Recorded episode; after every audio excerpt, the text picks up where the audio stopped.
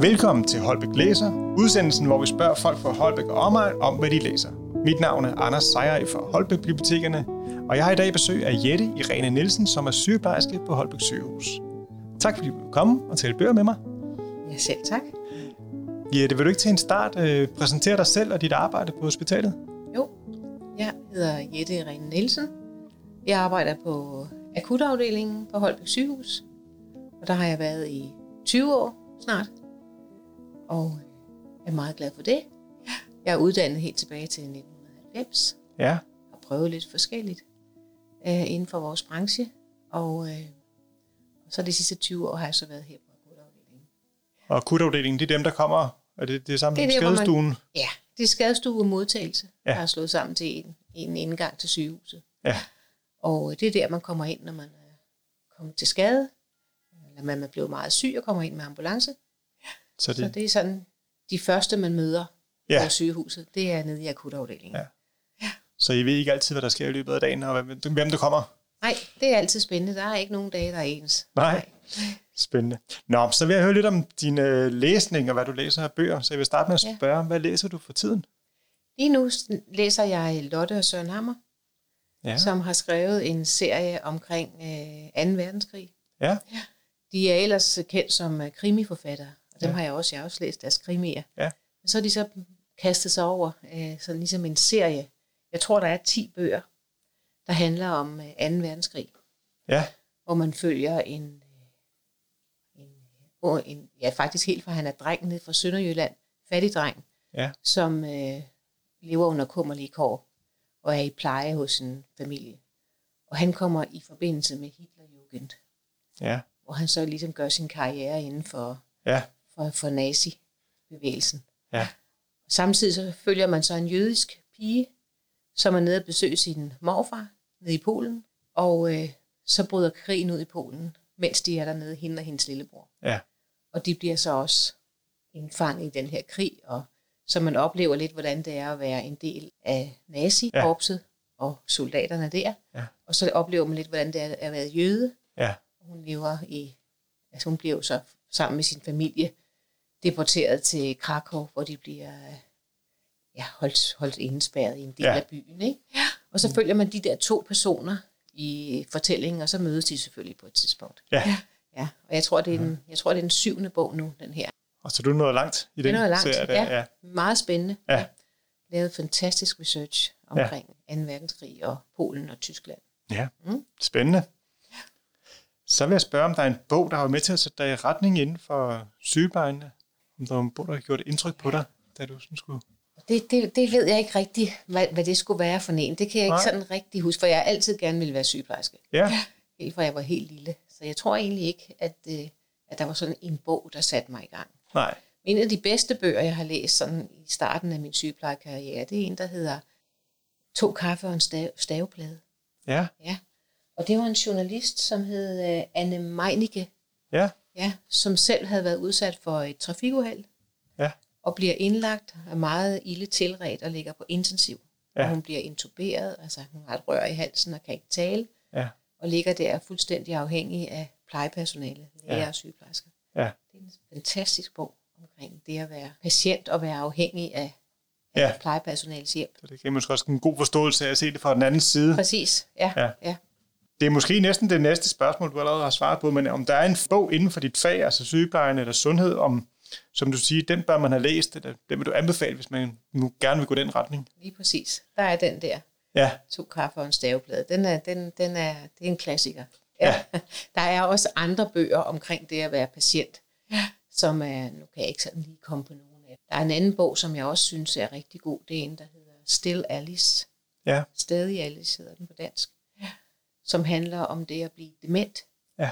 Der er jo rigtig mange af de patienter, vi møder på sygehusene, som øh, har en eller anden form for demens. Det her det er så Alzheimers demens, den handler om ja, karrierekvinde, som pludselig begynder at, at miste hukommelsen. ja, Øh, meget, meget rørende, meget, meget, meget, meget god. Ja. Og en, en, en bog, som øh, giver noget eftertanke, også når man arbejder med ældre og demente Ja. øh, patienter. Ikke? Altså, at man lige har det i tankerne, at det har været fuldstændig velfungerende mennesker. ja. Pludselig har de fået den her sygdom. Ikke? At de har et helt liv bag sig, Lige præcis. og familie ja. Ja. og alle relationer, som alle os andre er. Ja. Så går vi lidt til en anden kategori af spørgsmål. Jeg spørger, om du har en bog, du kan prale af at have læst, enten, enten prale over for dig selv eller over for andre. Altså, øh, nu, det har jeg jo tænkt lidt over, fordi der ja. Ja. er rigtig mange. Men jeg synes, uh, Ken Follets romaner kan jeg altså rigtig godt lide. Ja. Det Ja. er sådan nogle historiske romaner, hvor jordens søjler og uendelige verden, er sådan, det var de første to, jeg læste af ham. Ja, Og så har han lavet en trilogi omkring det 20. århundrede i Europa. ja. Helt fantastisk. Gode, tykke bøger der, Gode, som øh, store, tykke bøger. man starter en fortælling og ja. Ja. kan følge dem op igennem Og man øh, følger tiderne. nogle familier. Jeg tror, det er fem familier, man følger Ja, under, under både 1. verdenskrig og 2. verdenskrig og den kolde krig. ja. Ja. Så, så det, det, det er nogen, jeg sådan er, er stolt af at have læst. Ja. Fordi de, også fordi de er så store typer, Ja. ja. som de er. Ikke? Ja. Og som jo også giver noget historieforståelse og og man får en, en, samfundsforståelse. et fanta, han, er jo, han laver en fantastisk forarbejde til de her bøger her. Ja. Det gør han med alt det, han skriver. Ja. Det kan jeg rigtig godt lide. Det er en, en nem måde at få historieundervisning på, ikke? Det er kan det. man sige. Ja. Og så den svenske Jan Guillou, han har jo lavet nogenlunde det samme, bare lidt mere letlæselig og lidt mere spiselig udgave ja. af den der brobyggerne, Brødrene Lauritsen. Til gengæld er der måske flere bøger der. Er det ikke sådan noget med 10 Jo, bøger der tror jeg i også, den? der er 10 bøger. Ja. ja. Og man også følger den samme familie op gennem tiden, Ja. før Første Verdenskrig og helt op til, til 60'erne og 70'erne. Ja.